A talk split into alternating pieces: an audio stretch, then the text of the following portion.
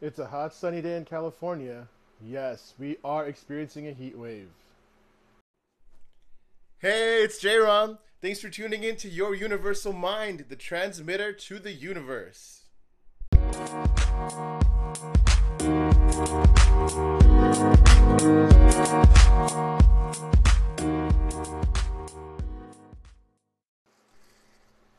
An interesting thing that I've noted about intense weather is how many people get together and complain about it. And I'm not sure why that is, but today I want to understand it and kind of analyze why this is that way. One thing I've noticed is that on Snapchat or Instagram or even on Facebook, many people, even though they, everybody knows that it's a hot day, will complain about the weather.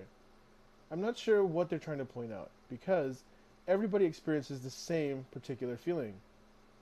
But do people call out obvious things so that they can form some kind of connection with people? Not really sure. Now, whether it's the hot weather or the Kardashians or anything else that happens that everyone can point a finger to and look in the same direction and say, this is what's happening, I think there's some sort of primitive human need to point out things that are obvious. Because that's one way we know for sure that we can validate the way that we feel.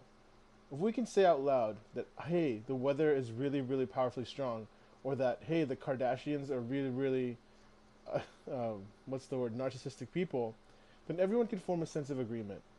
I think this agreement is what kind of helps people figure out what communities they belong to, because communities that think similarly tend to belong together, and so maybe it's a, a primitive way of trying to figure out who is part of your tribe.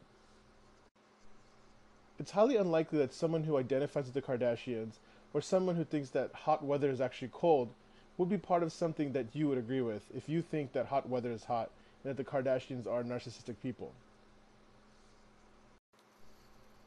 Maybe then, pointing out the obvious means that it gives people a sense of familiarity.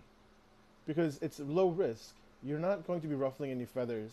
If you go around saying things like the weather is hot and everyone's sweating, the likelihood of you forming a conflict with someone is very low.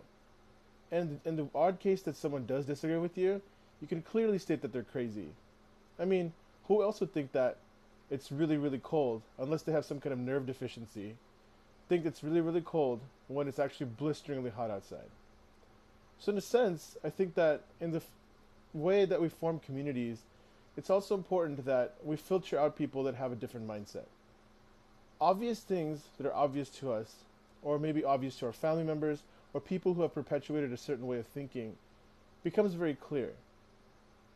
Then you can identify your tribe. However, even though this is harmless at the level of trying to form friendships, when you're trying to make an improvement for your own personal life, it becomes a little dangerous. The reason being is that people don't always express what they think, oftentimes to avoid conflict with other people. So if you have an, a generally agreeable personality, you will be less likely to express what you truly feel about certain situations if you don't look for that conflict.